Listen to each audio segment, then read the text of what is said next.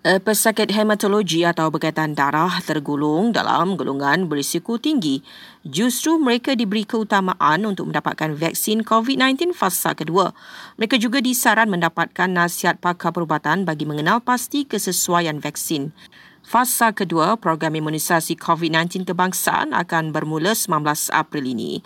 Ia memberi tumpuan kepada golongan warga mas, OKU dan pesakit kronik.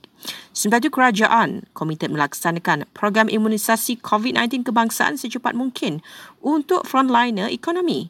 Menurut Kementerian Perdagangan Antarabangsa dan Industri, mereka adalah pemain industri termasuk pekerja asing. Menurut MITI, jika vaksin sampai seperti waktu yang dijadualkan, pihaknya yakin proses itu dapat disempurnakan selewat-lewatnya hujung tahun ini. Terdahulu, Menteri Penyelaras Kadi Jamaludin memaklumkan bekalan vaksin COVID-19 negara dijangka melebihi jumlah pendaftaran pada Jun nanti. Bazar Ramadan yang tidak mematuhi SOP di Pahang akan diarah tutup serta-merta. Tegas kerajaan negeri pihaknya memandang serius isu pelanggaran SOP yang boleh menyebabkan penularan COVID-19.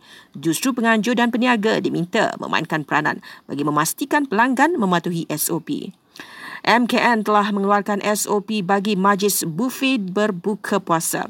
Di kawasan PKPP misalnya, kehadiran tetamu dan pelanggan tertakluk kepada saiz keluasan ruang dan penjarakan fizikal.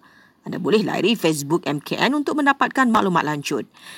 Dan aktiviti berbuka puasa di kawasan terbuka di Terengganu ketika Ramadan ini dilarang. Menurut kerajaan negeri, bagi mengekang penularan pandemik COVID-19 termasuk kluster baru.